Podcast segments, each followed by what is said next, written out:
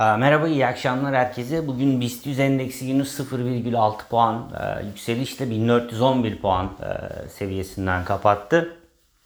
E, globaldeki pozitif havaya bağlı olarak BIST'te de bir miktar toparlanma emareleri mevcut son günlerde. Özellikle Amerikan endeksleri, başta S&P bugün gün içi tarihi en yüksek seviyelerini e, test etti. O tarafta Fed'in varlık alımlarını e, beklenenden erken azaltabilecek olması veyahut da faiz artırımını e, öne çekebilecek olması veyahut da enflasyonist ortam piyasaları endişelendirmemiş gözüküyor. Hatta bir miktar enflasyonist ortamın düşük faizlerde şirketler için iyi olduğuna dair retorikte e, öne çıkıyor. E, içeri tarafa baktığımız zaman bugün e, tüketici güven endeksi ve sektörel e, güven endeksleri açıklandı. E, oralarda bir miktar yükseliş var. Keza kapasite kullanım oranında aylık e, 1.1 e, puan artış gösterdi.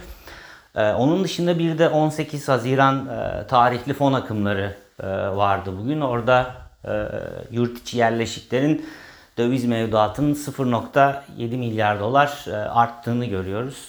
E, yalnız bu parite etkisinden e, arındırılmış rakam onu da söylemek lazım.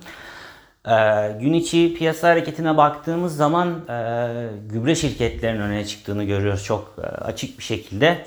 Ee, sabah Bağfaş'ın e, kapa göndermiş e, olduğu haber e, bütün sektörü etkilemiş e, gözüküyor. Özünde Bağfaş'ın e, söylediği e, şu denize yaptığımız atıklardan numune aldık. Bunlarda herhangi bir e, standartlara göre e, sıkıntı e, yok diyor. Keza diğer e, gübre şirketleri de hani Bağfaş'ın e, olası kapatılma ihtimalinden e, sonra satış e, yemişti.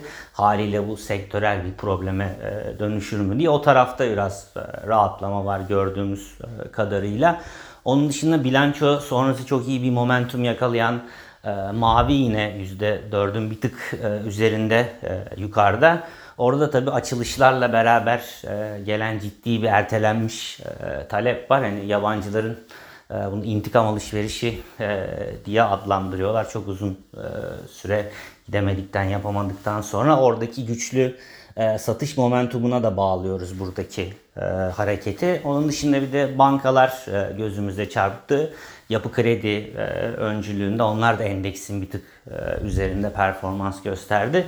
E, bankacılık endeks de aslında Nisan ortasında dip seviyelerine ulaştıktan sonra bir tık ufak ufak endeksin istikrarlı bir şekilde son dönemde üzerinde performans göstermiş.